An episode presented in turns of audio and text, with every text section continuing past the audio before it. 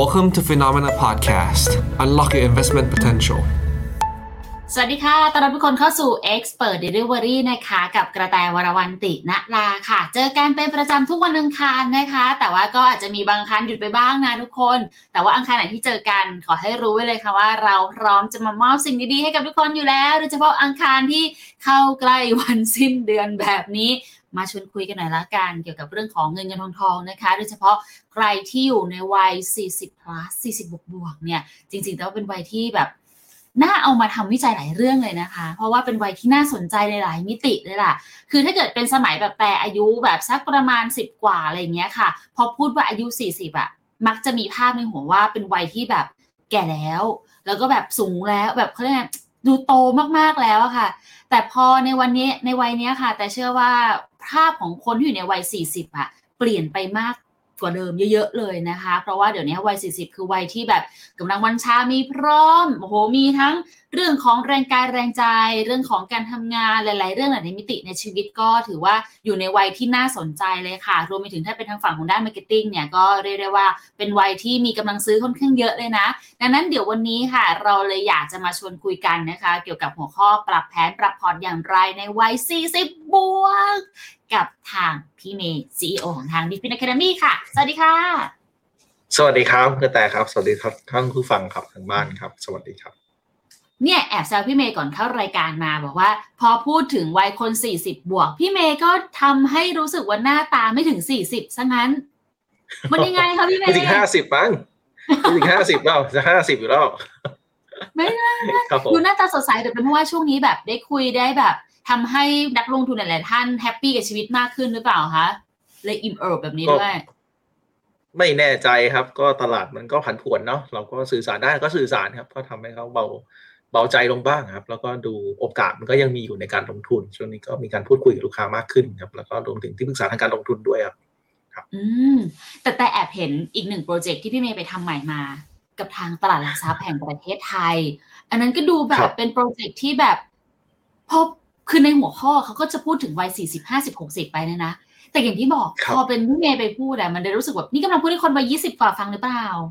หลักสูตรที่เป็นเป็นซีรีส์เลยใช่ไหมคะพี่เมย์เล่าให้ฟังนิดหน่อยได้ไหมคะ ใช่ครับ ก็จริง ๆ เป็นซีรีส์ที่ทางตลาดหลักทรัพย์เอ่อชวนไปทำนะครับ ต้องเรียกว่าทางตลาดหลักทรัพย์คิดว่าเอออยากทำหลักทรัพย์แบบนี้ แล้วก็คิด คิดทำมาตั้งแต่ผมว่าจะสองปีได้นะครับ ตั้งแต่ช่วงโควิดเลยวางแผนกันมาตั้งแต่ปี 2021 ได้ แล้วก็ปีที่แล้วก็ทำโปรดักชันระหว่างช่วงโควิดด้วยนะครับ ก็เป็นหลักสูตรที่เรียกว่าวางแผนการเงินตามช่วงวัยนะครับ อันนี้ก็ต้องเรียกว่าเอ่อโชคดีนะครับ ที่เขาเชิญไปไปช่วยบรรยายอะไรอย่างเงี้ยครับไปช่วยสร้างหลักสูตร ซึ่งก็ตรงกับความต้องการตัวเองเอออยากทำอะไรบางอย่างที่ให้ให้กับคนข้างนอกด้วยนะครับ แล้วก็สังคมบ้างอะไรอย่างเงี้ยครับก็เลยลองลองทำหลักสูตรดูครับ ก็ตื่นเต้นดีครับ ตื่นเต้นดีไม่ได้เข้าห้ององค์ห้องอัดมานาน แล้วก็ย้ายสตูดิโอหลายที่มากนะ ไปคาเฟ่ไปอะไรแบบเออแปลกแปลกดีแปลกดีครับ พูดแบบนี้สนุกครับเดี๋ยวทุสนุกกคนจะไม่เห็นภาพ ความสนุกที่พี่เมย์ไปเจอมา จริง ๆ มันมีเป็นคลิปวิดีโอด้วยถูกไหมคะพี่เมย์ใช่จริง ๆ มันก็จะมีตอนนะครับคุณกระแตมันมีตั้งแต่ วัย 20 plus เนาะตั้งแต่กลุ่มคน 20 เลย เดี๋ยวขึ้นในหน้าจอก็ได้ครับ จริง ๆ เนี่ย ผมแนะนำอย่างนี้ครับ อาจจะเข้าไป search ใน e-learning ของตลาดหลักทรัพย์นะครับ ก็จะมีทั้งหมด 4 ซีรีส์นะครับ ตั้งแต่ 20 บวกเลย ตั้งแต่สมัยคนเริ่มทำงานเลย ก็ผมก็ย้อนไปไปดูว่าไอ้ช่วงนั้น practice จริง ๆ ต้องทำอะไรบ้างนะครับ ทุก ๆ ด้าน ก็เริ่มต้นดีชีวิตไม่มีติดลบนี่ก็เป็น 20 plus นะครับ อันที่ 2 ก็เป็นวัย 40นะครับ40 plus นะครับอันนี้ก็จะเป็นสร้างชีวิตมั่งมั่นคงลงทุนมั่งคั่งอ่านี่เป็นซีรีส์ของ 40 plus จริง ๆ ทุก ๆ ซีรีส์ที่ผมกำลังจะพูดต่อเนี่ยไม่ได้ใช้เวลานานนะครับ ดูกันประมาณสัก 50 นาทีถึง 1 ชั่วโมงเองนะครับแล้วก็เป็นหลักสูตรที่ให้ความรู้ในเชิง practice ในเชิงปฏิบัติภาคปฏิบัติดีกว่านะครับ ว่าเออในมุมมองของการเอาไปใช้ต้องรู้อะไรบ้างนะครับ แล้วก็มาต่อถึงหลักสูตรวัย6 50กับ60 ถ้า 50 plus นี่ก็จะเน้นเตรียมชีวิตมั่งคั่ง รับวันเกษียณนะครับเตรียมตัวแล้วอีกไม่กี่ปีเราจะเกษียณแล้วเนี่ยเราต้องรู้อะไรบ้างต้องทบทวนอย่างไรนะครับก็จะคล้ายๆกับบางส่วนที่เราเคยคุยกันสักปี 2 ปีที่ผ่านมาคุณแต่ว่ามันเออเนี่ยคือสิ่งจำเป็นแล้วที่เราต้องเตรียมแล้วแหละต้องทบทวนแล้วนะครับแล้วก็อันสุดท้ายครับ 60 plus เกษียณปีนี้เลยเนี่ยต้องบริหารเงินอย่างไร นะครับซึ่งผมคิดว่านี่คือคีย์และสำคัญมากๆเลยก็คล้ายๆกับที่เราเราเน้นย้ำนะครับ เน้นย้ำกับทางทางผู้ฟังมาตลอดเลยว่าเรื่องเนี้ยเราสนใจมากๆเลยเรื่องของการจัดการเงินหลักเกษียณแต่ว่าทั้ง 4 คลิปอะครับมันก็จะเป็นถ้าเรียกว่าในมุมมองผมก็จะเป็น personal finance บวกการวางแผนทางการเงินคำว่า personal finance ก็คือรายรับรายจ่ายภาระหนี้สัดส่วนเป็นยังไงบ้างวางแผนภาษีปรับโครงสร้างหนี้ตัวเองทำยังไงอะไรเงี้ยครับแล้วก็ลงทุนนะ ครับก็การจัดพอร์ต มันก็จะเป็นภาพรวมที่เปิด เสร็จแล้วเนี่ยหลายท่านถ้าถ้าได้มีโอกาสเข้าไปดูนะครับทำจนเสร็จนะมีแบบทดสอบก่อนหลังนะครับ ได้ certificate ด้วยนะ มี certificate ด้วยนะครับ ผมยังไม่ทำเลยเดี๋ยวผมจะไปทำของตัวเองเนี่ยเขาหน้าเดี๋ยวมาโชว์เดี๋ยวทำออกมาคะแนนไม่เต็มงานเข้าอีกนะฮะก็ก็ก็ต้องทำแต่บางทีมันก็ไม่ออกข้อสอบไปยากเหมือนกันนะก็เขียนข้อสอบออกไปแล้วอะเราก็ไม่ได้ดูใช่ไหมจำไม่ได้แล้วเขาก็อาจจะไปเป็น สับขาหลอกนิดหน่อยเราก็อะคราวนี้ตายว่าคนออกเองตกเอง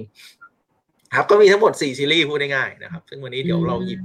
หยิบซีรีส์หนึ่งมาให้ดูอะผมลืมไปนิดเดียวนิดเดียวคือแต่ก็คือเสิร์ชชื่อเข้าไปถ้าเข้าไปติดตามง่ายๆนะครับ ก็เข้าไปที่ e e-learning ของเซตนะครับ มันก็จะขึ้นเว็บไซต์มา แล้วก็ search ชื่อผมก็ได้เมที มันก็จะขึ้นมาสี่หลักสูตรเงี้ยเรียงกันเลย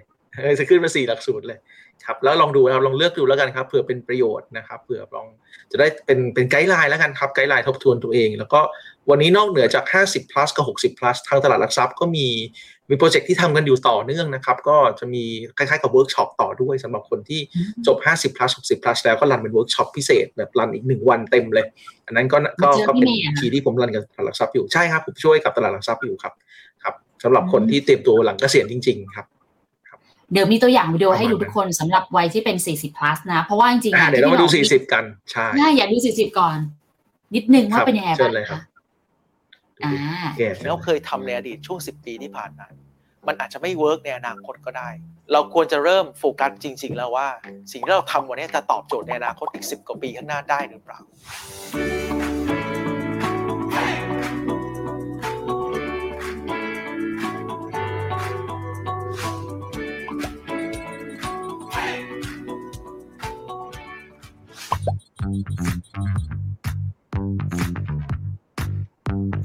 กสูตรนี้นะครับเน้นในเรื่องของการวางแผนทางการเงิน เมื่อช่วงชีวิตเราเปลี่ยนแปลงไป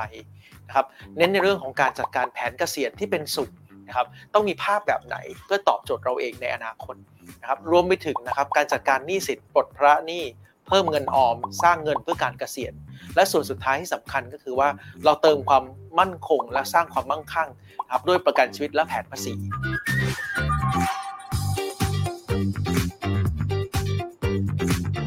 เพราสิ่งที่เราเคยคิดในอดีตนะครับพอผ่านมา 10 ปีในปัจจุบันเนี่ยสิ่งที่เราเคยคิดมันไม่เหมือนกับปัจจุบัน สิ่งที่เราเคยวาดภาพไว้จะไปถึงเป้าหมาย วันนี้มันไปไม่ถึง แสดงว่าสิ่งที่เราเคยทำในอดีตช่วง 10 ปีที่ผ่านมา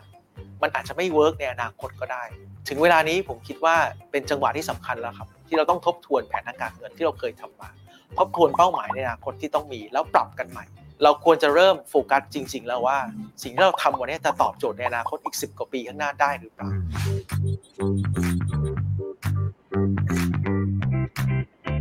จริงๆแล้วหันกลับมาถามตัวเองก่อนครับว่าจะเกษียณสุขได้เนี่ยความสุขหลังเกษียณของเราคือเรื่องใดบ้างครับไม่ว่าจะเป็นครอบครัว ไม่ว่าจะเป็นบ้าน ไม่ว่าจะเป็นไลฟ์สไตล์ของเรา หรือแม้แต่ต้องการส่งต่อในเรื่องของ legacy หรือมรดกของเรา เพราะฉะนั้นความสุขหลังเกษียณจะเกิดได้ เกิดที่ตัวเราเองครับ ถามตัวเราเองก่อนว่าเราโฟกัสเรื่องใดบ้าง ตรงนั้นแหละครับคือ key สำคัญของหลังเกษียณแล้วค่อยมาวางแผนทางการเงินกันครับนอกจากนี้ครับแหล่งเงินออมเพื่อการเกษียณเราอาจจะโฟกัสในเรื่องของ Product ใหม่ๆที่มีในตลาดวันนี้ ไม่ว่าจะเป็น RMF SSF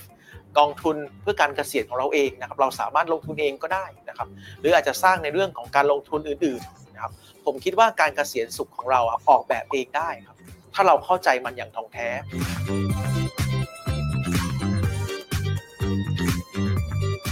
ถ้าเราอยากปลดหนี้ให้เร็วขึ้น เราเริ่มจากการทบทวนก่อนครับว่าราคาหนี้อะไรบ้างเรียนลำดับหนี้สินก่อนเนาะแต่ส่วนใหญ่แล้วเนี่ยการปลดหนี้ที่ง่ายที่สุดวันนี้ครับคิดว่าเริ่มจากการรีไฟแนนซ์รีไฟแนนซ์บ้านก่อนนะครับผ่อนเพิ่มได้ไหมในรายเดือน อันนี้ครับแค่ 2 สิ่งนี้ถ้าเราทำได้นะครับภาระหนี้เราจะปลดได้เร็วขึ้น เรามีเงินออมมากขึ้นเอาไปลงทุนได้เพื่อการเกษียณ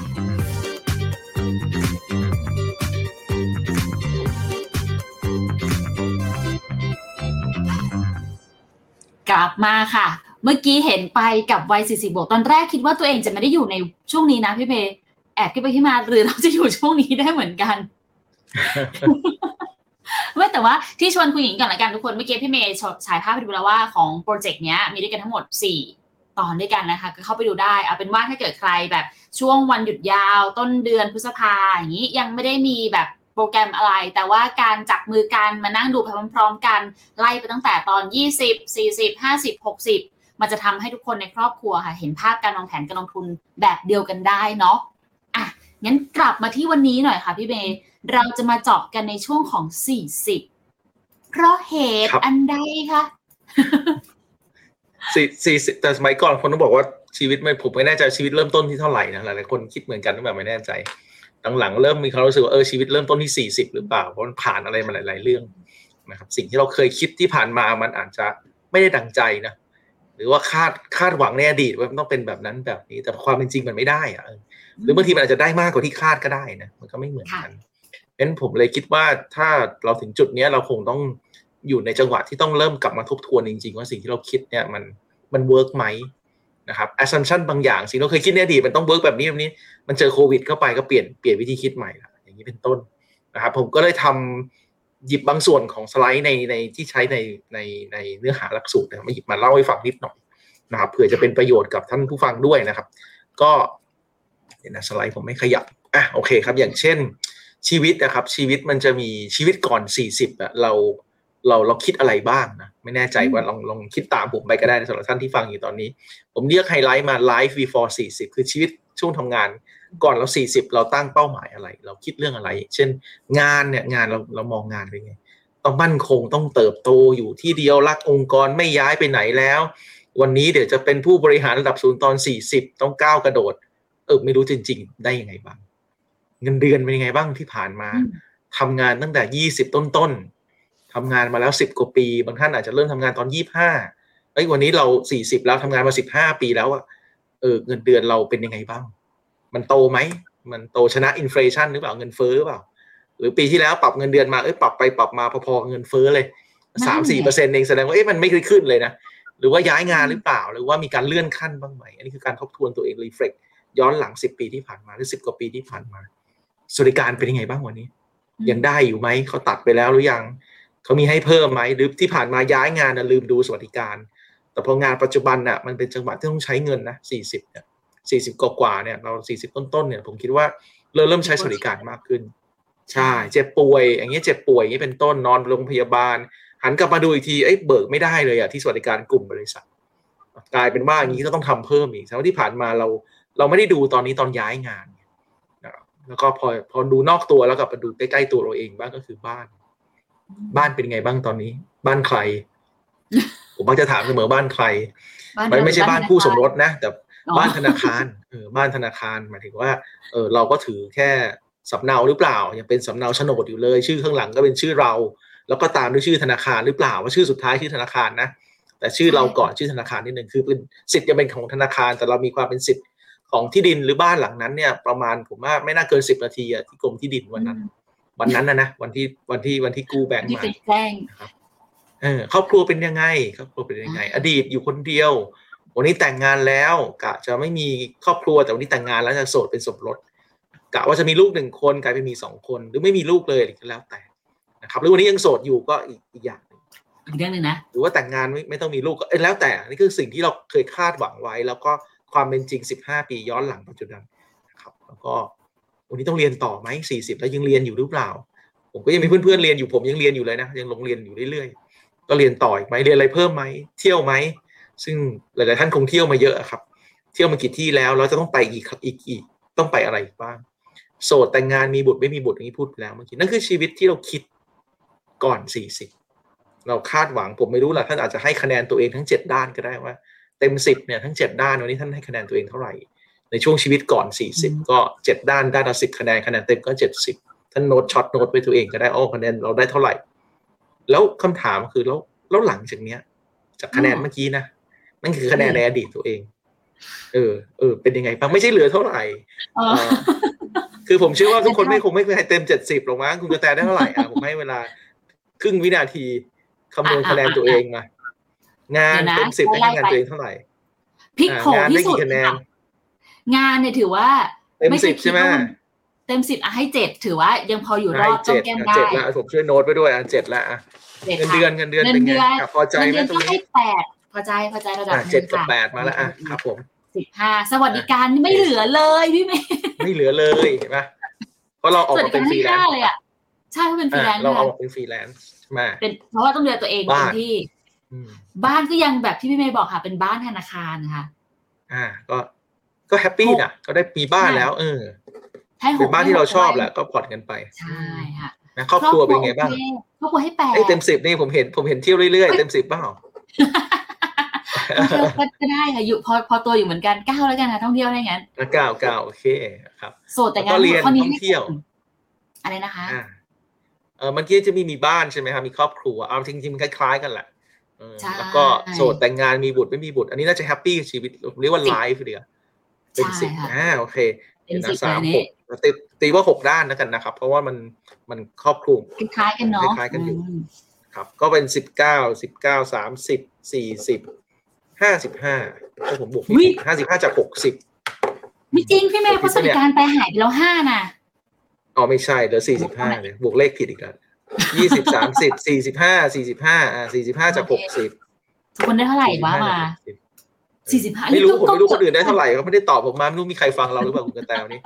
มีมีสี่มีสิบห้ามีอจากยู่หกสิบเอออะไรเงี้ยแล้วแต่นะบางท่านอาจจะใช้อาจจะใช้เต็มเจ็ดสิบหรือเต็มหกสิบก็แล้วแต่ท่านเลือกนะ ก็ลองสแลดมาดูนะให้เห็นภาพตัวเองว่าเออเราประมาณเท่าไหร่เท่านั้นเองอืมเอ่อเจ็ดหกสี่สิบสองเจ็ดสิบเปอร์เซ็นคุณกระแตได้เกินเจ็ดสิบเปอร์เซ็นผมเรียกอย่างนั้นคำถามคือเออแล้วแล้วหลังเกษียณน่ะหลังหลังจากสี่สิบเป็นต้นไป เราจะทำยังไงให้อีกสามสิบเปอร์เซ็นมันเพิ่มขึ้นได้ไหม อืมอ่าเราจะนั่นแหลทำเราจะโฟกัสเรื่องอะไรดีให้มันเพิ่มขึ้นดังนั้นผมคิดว่าชีวิตหลังหลังหกสิบหรือ life after forty เนี่ย มันเป็นมันเป็นเรื่องที่น่าสนใจมากขึ้นแหละเนาะเพราะว่าผมคิดว่าชีวิตมันเริ่มต้นหลังที่สี่สิบหลังสี่สิบเพราะว่าเราผ่านอะไรมาแล้วเราเริ่มเข้าใจตัวเองมากขึ้นว่าสิ่งที่เราคิดกับความเป็นจริง มันเริ่มมันเริ่มโอเคแล้วมันเริ่มเข้าที่อะมันเริ่มเห็นภาพอ๋อมันเป็นแบบนี้ เราทำแบบนี้ต้องแก้อะไรบ้าง ผมก็เลยจะโฟกัสต่อว่าแล้ว หลังจาก 40 เป็นต้นไปเหลือๆประมาณทำงานสัก 15 ถึง 6 ถึง 20 ปีของเราเนี่ยเอาเกษียณห้าชาเกษียณ 60 ก็ตาม สิ่งที่เราจะทำคือจะย้ายงานกี่ครั้งโอ้จะย้ายกี่ครั้ง เงินเดือนน่ะต้องเพิ่มอีกเท่าไหร่ ต้องโตเท่าไหร่ เอออยากโตเท่าไหร่โตเท่าไหร่ถึงเราจะ happy แลกกับเวลาด้วยนะ balance life ด้วย แล้วก็ลงมาทดสอบด้านล่างสี่ข้อที่ต้องทบทวนกันว่า แล้ววันเนี้ยที่ผ่านมาจะไปต่อข้างหน้าเนี่ยไอ้สี่ข้อเนี้ยพร้อมหรือยัง เงินฉุกเฉินโอเคไหมเงินเพื่อออมเพื่อสุขภาพเราโอเคหรือยังหรือรวมไปถึงเงินเพื่อออมเพื่อครอบครัวคำว่าครอบครัวเนี่ย ก็อาจจะเป็นคู่สามีภรรยา ถ้าสองคนไม่แต่งงานก็โอเค เก็บเก็บเป็นส่วนหนึ่งเป็นกองกลาง หรือถ้าท่านมีครอบครัวก็อาจจะรวมไปถึงการศึกษาลูก เตรียมเงินเผื่อลูกข้างหน้านะครับ หรือบางท่านไม่ไม่ได้แต่งงาน แต่ว่ามีพี่น้องแล้วมีมีลูกของพี่น้องก็เป็นคือหลาน ท่านต้องเตรียมหรือเปล่า หรือท่านดูดูแลคุณพ่อคุณแม่ อันนี้คือเงินกองกลางครอบครัว อันสุดท้ายเกษียณตัวเองเกษุเกษียณสุขตัวเองต้องเตรียมยังไงบ้างอันนี้ก็คือเป็นชีวิตง่าย ๆ ที่อยากให้เห็นภาพว่าอ๋อจริง ๆ แล้วเนี่ย เราก็วนๆอยู่เรื่องพวกนี้นะคุณกระแต่หนีไม่พ้นหรอกนะครับ เพียงแต่ว่าคะแนนเมื่อกี้45จาก60อะแล้วถ้าเราทำเหมือนเดิมอะไปอีกข้างหน้า20ปี15ปีข้างหน้า เออ45ถึง60คราวนี้มันจะไม่ตอบโจทย์แล้วนะ ว่ามันชัดหรือเปล่าเพราะฉะนั้นกลายเป็นว่า วันนี้ก็เลยอยากจะ มาโฟกัสแค่นั้นนะครับ ว่าสิ่งที่เรามีสิ่งที่เราคิดสิ่งที่เราทำเนี่ย มันคงต้องมาเลือกให้ชัดเท่านั้นเองว่าเราเราต้องทำอะไร เท่านั้นเอง ซึ่งผมเชื่อว่าท่านผู้ฟังหลายท่านก็ทำอยู่แล้วแหละ อืมใช่ปะใช่แต่บางทีทำเป็นแบบอารมณ์ว่าเอออยากได้นะ อยากเป็นอย่างนี้นะ แต่อาจจะยังไม่ได้แบบเอามาอืมนั่งตกผลึกจริง ๆ ว่าเราต้องการอะไรกันแน่ แต่ว่าอย่างที่พี่เมย์บอกไปอะค่ะ ช่วงอายุเวลาที่มันเปลี่ยนไปอะเนาะ วิธีการคิดแผนการเงินต่างๆ มันก็ต้องมีการปรับไปอยู่แล้วเหมือนกัน ซึ่งถ้าเกิดเรามานั่งไล่ดูแล้วเนี่ยที่พี่เมย์ทำให้เห็นนะคะ ว่าก่อน 40 กับเริ่มต้นที่ 40อะเป้าหมายมันจะยิ่งชัดเจนมากยิ่งขึ้นนะคะ แล้วมันจะมีความแบบเขาเรียกอะไรต้องต้องจริงจังมากขึ้นด้วยใช่ไหมคะพี่เมย์ก็ไม่ไม่ถึงขนาดนั้นครับเราก็ทำในสิ่งที่เราเข้าใจแหละถ้าเราเข้าใจมันเราก็เลือกทำแบบนี้ถูกปะโอเคเพราะว่ายิ่งเวลาผ่านไปเอาง่ายๆเวลาทำงานมันก็จะลดลงเรื่อยๆ แล้วก็ถูกค่ะความต้องการเราก็คงต้องวางลงบ้างบางเรื่องไม่ใช่ได้ได้ทุกอย่างมันก็ต้องแลกกัน มันอ๋อเราจะทุ่มทุกอย่างมันก็ไม่ได้เราก็ต้องเลือกทำเลือกทำเลือกไม่ทำใช่ปะแล้วก็รวมไปถึงการลงทุน เออจะเอาเงินไปวางที่ไหนอะเงินเงินรายได้หามาก้อนหนึ่งจะวางที่ไหนบ้างถ้ามีหลายเป้าหมาย มันก็ต้องกระจายกันไปกระจายแล้วแล้วเงินเราวางถูกที่จริงหรือเปล่า การใช้เงินในอนาคตมันสัมพันธ์กันไหมเพราะฉะนั้นผมคิดว่าการที่เราพอจะมีเครื่องไม้เครื่องมือในอนาคตที่เห็นภาพเราชัดขึ้น ว่าเราต้องเติมเงินที่ใดให้ถูกต้อง แล้วเรารู้เราทำไปแล้วเนี่ยมันมันติดตามได้ไหมผมคิดว่ามันก็เป็นสิ่งที่สิ่งที่ช่วยนั้นนักลงทุนหรือแม้แต่ตัวผมเองเห็นภาพตัวเองมากขึ้นว่าอ๋อเราเลือกแบบนี้ แล้วมันทำให้ชีวิตหลังเกษียณเราเป็นไปอย่างที่เราต้องการได้ ไม่งั้นมันมันมันทำให้เราวางผิดที่ balance ผิดเรื่อง แล้วก็ทำให้สุดท้ายแล้วมัน วันที่เกษียณมันมันไม่มีความสุข เพราะเราเตรียมตัวไม่ดีแล้วมันหันกลับไปแก้ยากแล้วล่ะ ครับ ไม่ใช่แก้ไม่ได้นะก็คงแก้ได้แหละ อืมแต่มันจะยากหน่อยนะเหนื่อยนิดนึงดังนั้นก็จะเหนื่อยหน่อยแหละผมว่าอืมประมาณนั้นจะให้อย่างยกตัวอย่างอย่างเมื่อกี้ที่พี่เมย์เล่าให้ฟังอะค่ะ ชีวิตที่เริ่มต้น 40 มันจะมีเป้าหมายการเงินที่อาจจะต้องมานั่งคุยกันมากขึ้น อย่างเช่น พวกเงินฉุกเฉินเงินออมเพื่อสุขภาพ เพื่อครอบครัวเพื่อการเกษียณอะไรอย่างเงี้ยค่ะ คือต้องจัดสรรพวกเนี้ยออกมาให้ชัดเจนว่าในแต่ละช่วงวัยของเราจะให้ความสำคัญกับอันไหน หรือว่าอันไหนควรจะเป็นสัดส่วนเท่าไหร่งั้นใช่ไหมคะพี่เมย์ผมคิดว่าแบบนั้นนะ แต่ว่ามันก็คือเป็นสิ่งที่มันเปลี่ยนได้ไงคือผมคิดว่าเราเราควรจะมีแผนที่ชีวิตที่มันชัดขึ้น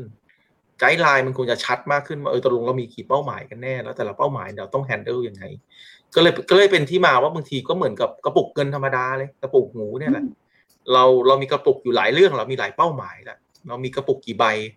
แล้วเราจะเอาเงินที่ที่ได้แหละที่เราเหลือแต่แต่ละเดือนเนี่ยหยอดกระปุกไหนมากที่สุด ชีวิตคนก็แค่นี้แหละครับ เหมือนเราหยอดกระปุกแหละเงินออมฉุกเฉินโอเคหรือยังอะผมเชื่อว่าหลายท่านก็น่าจะโอเคแล้วแหละนะครับเงินออมเพื่อการเกษียณอ่าถ้าเราออมได้ถูกต้องตามเป้าหมายที่เราวางไว้นะ อย่างเช่น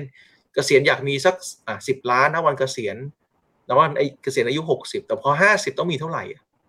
ห้าสิบคงต้องมีประมาณสักเจ็ดแปดล้านแล้วหรือยังอะไรเงี้ย แล้วพอสี่สิบก็ต้องมีสักอย่างน้อยก็สามสี่ล้านไหมอะไรอย่างนี้เป็นต้น คือก็ต้องเห็นไทม์เขาเรียกว่าอะไรครับ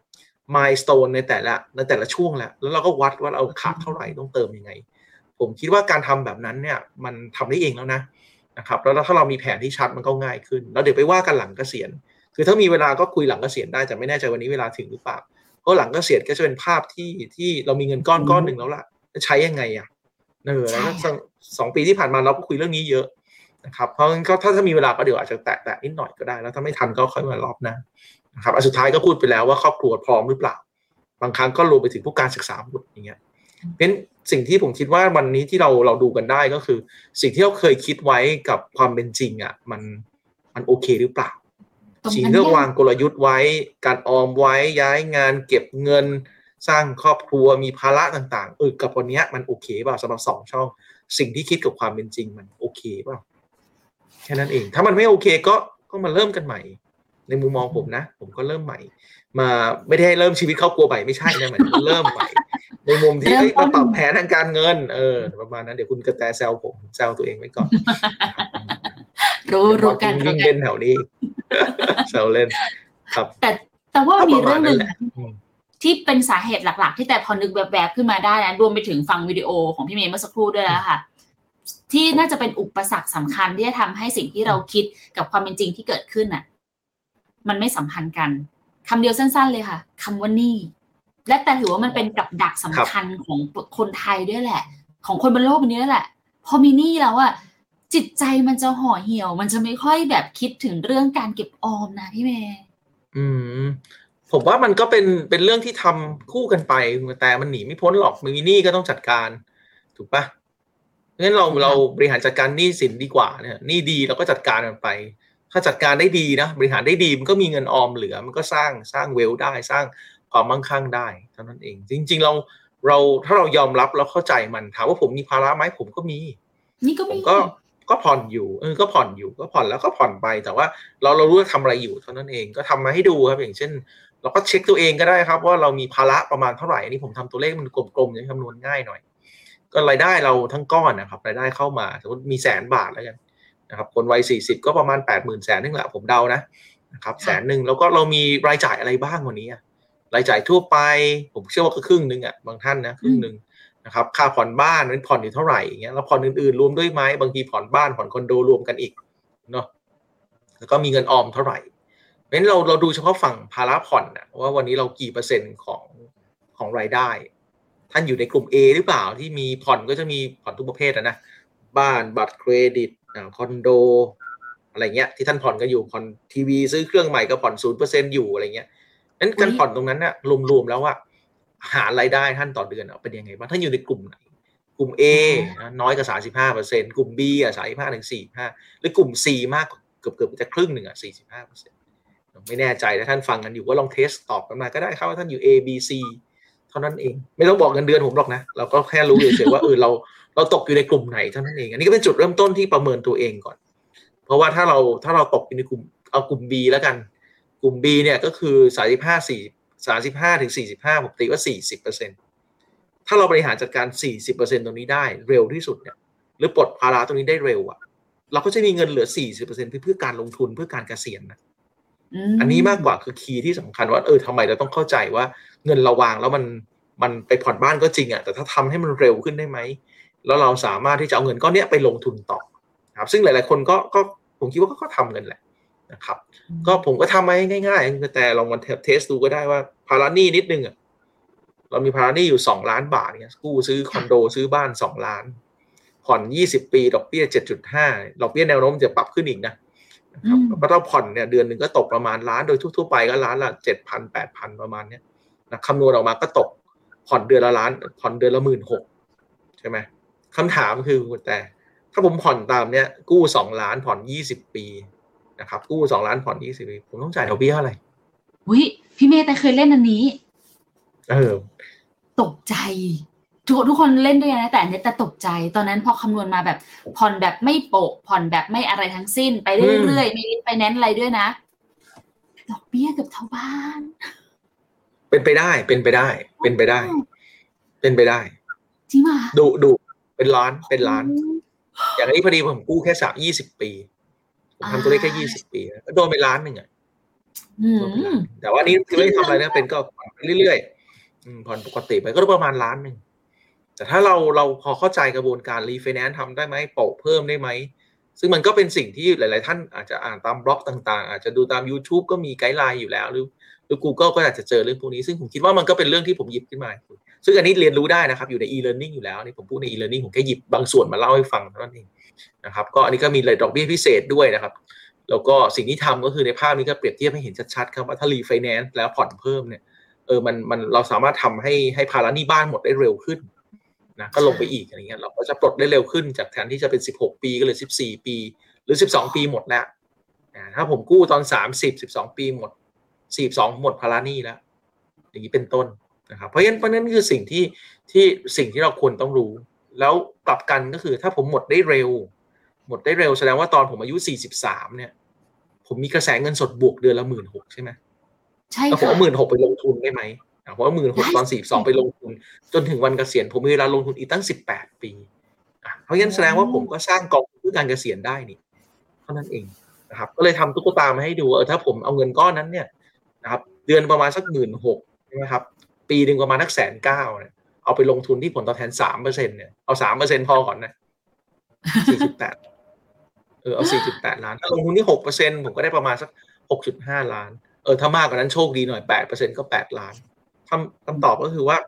key สำคัญตรงนี้คืออะไร เราพยายามเปลี่ยนพฤติกรรมตัวเองให้ปลดภาระหนี้ได้เร็วหน่อย แล้วก็เอาเงินไปลงทุน เท่านั้นเองนั้นชีวิตสี่สิบกว่า วันนี้ก็ต้องกลับมาทบทวนไงว่าตกลงภาระหนี้เราอะเหลือกี่ปี เหลือเท่าไหร่ ยอดเหลือเท่าไหร่รีไฟแนนซ์ยังอะทำแล้วหรือยังทำแล้วทำถูกต้องไหมเป็นต้น แล้วก็มาดูว่าเออถ้าถ้าทำแล้วเนี่ยเงินทำได้เร็วเงินมันก็เหลือเยอะอะมันก็ไปสร้างสร้างความมั่งคั่งสร้าง wealth อะไรก็ไปว่ากันไป เป็นที่คุยมาวันนี้ครึ่งเกับครึ่งชั่วโมงนี่คือ mindset แล้วล่ะแต่ว่าเออวันนี้เราเราทบทวนสิ่งที่เราทำมาก่อนสี่สิบแหละต้องแก้อะไรหรือเปล่า ถ้าเราคิดว่ามันโอเคแล้วก็ไปต่อเท่านั้นเอง ผมก็เลยสรุปในในสไลด์ตอนที่พูดใน e-learning ไว้นิดนึงก็คือว่าเออหมดหนี้อะบ้านหลังหลักเนี่ย48ต้องหมดแล้วใช่48ต้องหมดแล้ว แล้วแล้วก็ free cash flow อืม free cash flow เสร็จก็เอาไปลงทุนเพิ่มเราเหลือ12ปีสุดท้ายของการทำงาน แล้วซึ่งเป็น 12 ปีที่รายจ่ายเราค่อนข้างจะนิ่งนะรายได้เราน่าจะโอเคระดับหนึ่งแล้วล่ะ ถ้าภาระหนี้หายไปชีวิตก็จะเริ่มโฟกัสเรื่องการลงทุน แล้วก็ไปต่อยอดหลังเกษียณได้ อันนี้ก็เลยเป็นคีย์ที่พยายามหยิบขึ้นมามาเล่าวันนี้ด้วยอะครับ ว่าผมคิดว่ามันก็เป็นประโยชน์อืมแต่ว่ามันสำคัญค่ะพี่เมย์เพราะว่า mindset เรื่องเนี้ยแป๊บนึงนะครับมันจะทำให้เราได้ค่ะพี่เมย์ได้ยินไหมคะ ครับครับเชิญเลยครับไม่มีอะไรครับฟังฟังอยู่ตัวที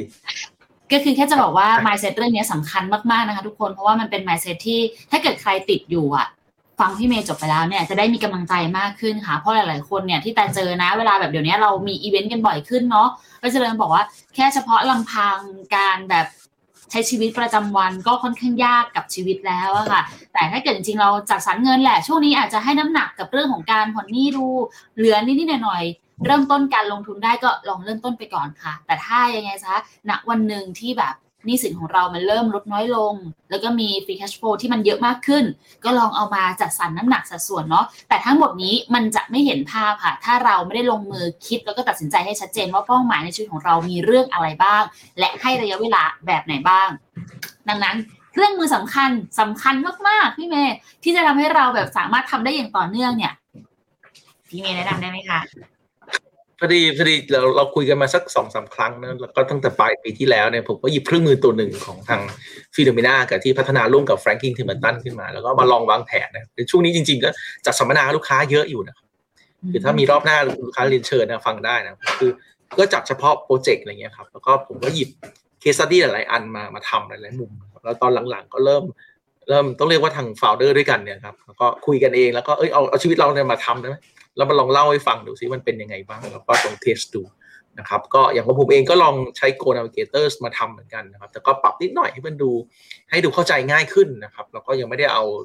เดาตัวเป้าหมายที่มันซับซ้อนเข้ามาเป็น basic เข้ามาคุยกันก่อนนะครับ เพื่อที่ว่าเราจะได้พอเห็นภาพว่าเออสิ่งที่เราคิดเนี่ยกับสิ่งที่เราทำมันตรงกันไหมนะครับ ก็เลยทำตุ๊กตาอันหนึ่งขึ้นมานะครับ มาเล่าให้ฟังวันนี้นะครับเผื่อจะเป็นประโยชน์นะครับ ก็เป็น case study ง่าย ๆ นะครับ ผมใช้คำว่าในสไลด์หน้าคุ้นๆนะคะ นั่นน่ะสินะผมใช้คำว่า new beginning new journey เนาะ new beginning ก็คือเตรียมตัววันเนี้ยเพื่อไปใช้ชีวิตหลังเกษียณนะแล้วก็ new journey ก็แสดงว่าผมมีมีเป้าหมายอยู่แค่สองเรื่องนั่นแหละนะครับก็เลยหยิบอะหยิบเรื่องตัวเองมาเล่าให้ฟังเอาค่าเอาอายุตัวเองมาคุยแหละคล้ายๆกับคนเมื่อกี้นะ free cash flow ได้ตอน 48 แล้ว ภาระหนี้หมดแล้ว ภาระหนี้จบแล้วนะครับ แล้วก็น่าจะเหลือ cash flow ส่วนหนึ่งที่สามารถที่จะเอามา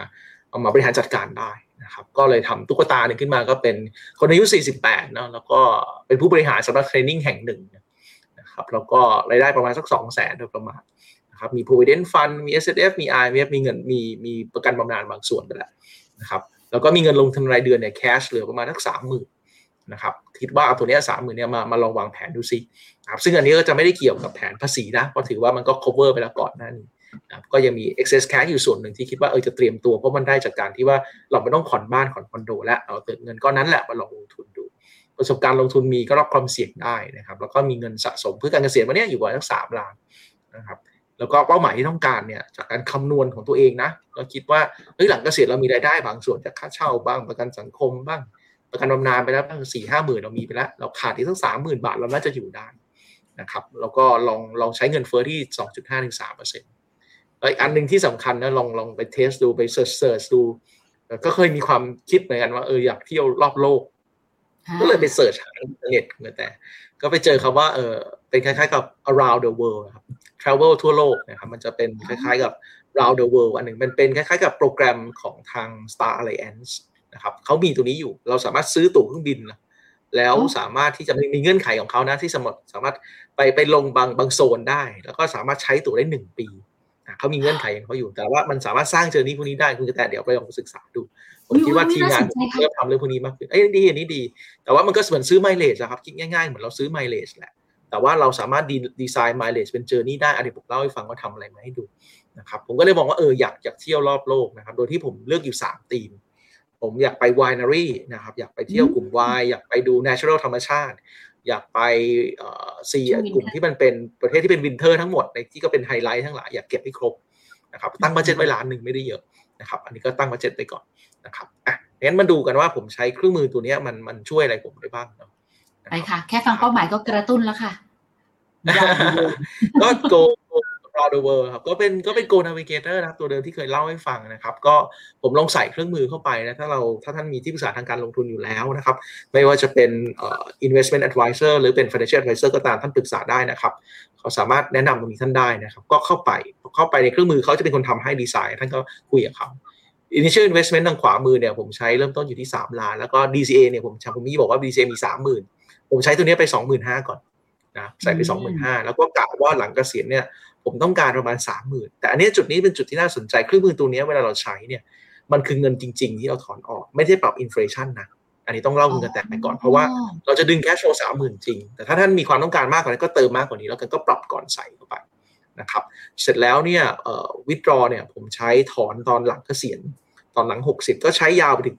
85นะครับก็คือพูดง่ายๆคือเรามองว่าเราอายุประมาณสัก 85 ก็น่าจะน่าจะยังมี cash flow ตรงนี้อยู่นะครับก็ถอนไปใช้ นะครับ เสร็จแล้วผมก็ลองรันดูแต่ตื่นเต้นมาพอสมควรพอ run ไปเสร็จปุ๊บงานเข้าทันทีนะครับก็คือ ภาพซ้ายมือเนี่ยก็เป็นภาพกราฟที่คุณกระต่ายเห็นเป็น template ตัวนี้ที่เราเห็นอยู่เนาะนะครับสีแท่งๆที่ท่านเห็นเนี่ยก็คือเป็น project จากเครื่อง calculation ซึ่ง engine ตัวคำนวณเนี่ยเป็นของ Franklin Franklin เราส่งไป run ที่นู่นแล้วก็ส่งมาแสดงผลนะครับอ๋อสิ่งที่ได้สิ่งที่ได้คืออะไร นะครับปี 2023 คือปัจจุบันเนาะแล้วผมไปเกษียณตอน 2000เอ่อ2035 ก็คือตอนอายุ 60 อีก 12 ปีข้างหน้านะครับจะพบว่า cash flow ที่ผมมีเนี่ยมันยังมันยังโตต่อนะ มันยังโตต่อนะครับมันยังลงทุนต่อไป เสร็จแล้วพอพอมาดูทางขวามือครับ ตรงนี้เราเห็นชัดๆเลยคือ 52เปอร์เซ็นต์นะเดี๋ยวผมขอเปลี่ยนพอยเตอร์ที่มีเช็ดชัดหน่อยนะ น่าจะขึ้นห้าอยู่ตร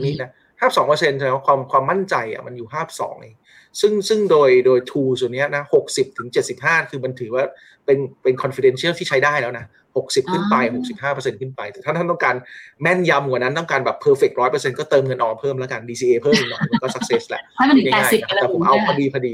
ใช่เอ่อตัวเนี้ยระบบมันก็จะบอกว่ามาดูเดี๋ยวเดี๋ยวเขาจะกลับมาดูทางกรอบเส้นปลานะสำหรับท่านผู้ฟังฟังอยู่ ก็มาดูทางขวามือนิดเดียวก็ลงทุนยี่เอ่อต้องการแคชโชว์อีก25 ปีข้างหน้า ผมใช้อินฟลชัน2.5%คำว่า 2.5%คือไม่ได้ปรับวันนี้นะปรับวันที่ผมรับเงินก้อนแรกนะแสดงว่าเดือนแรกที่ผมรับ 25,000เนี่ยเดือนต่อไปก็จะปรับที่ 2.5%ต่อปี